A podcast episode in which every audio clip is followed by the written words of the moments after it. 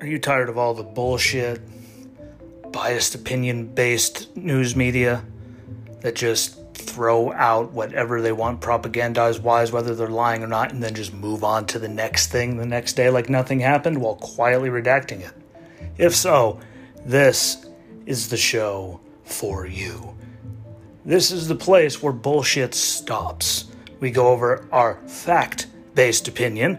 I read the bills for you so you actually know what is in them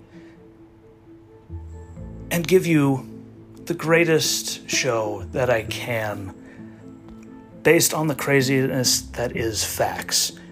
So make sure to check out and follow along to the Jesse Rucinski show, and I will not let you down.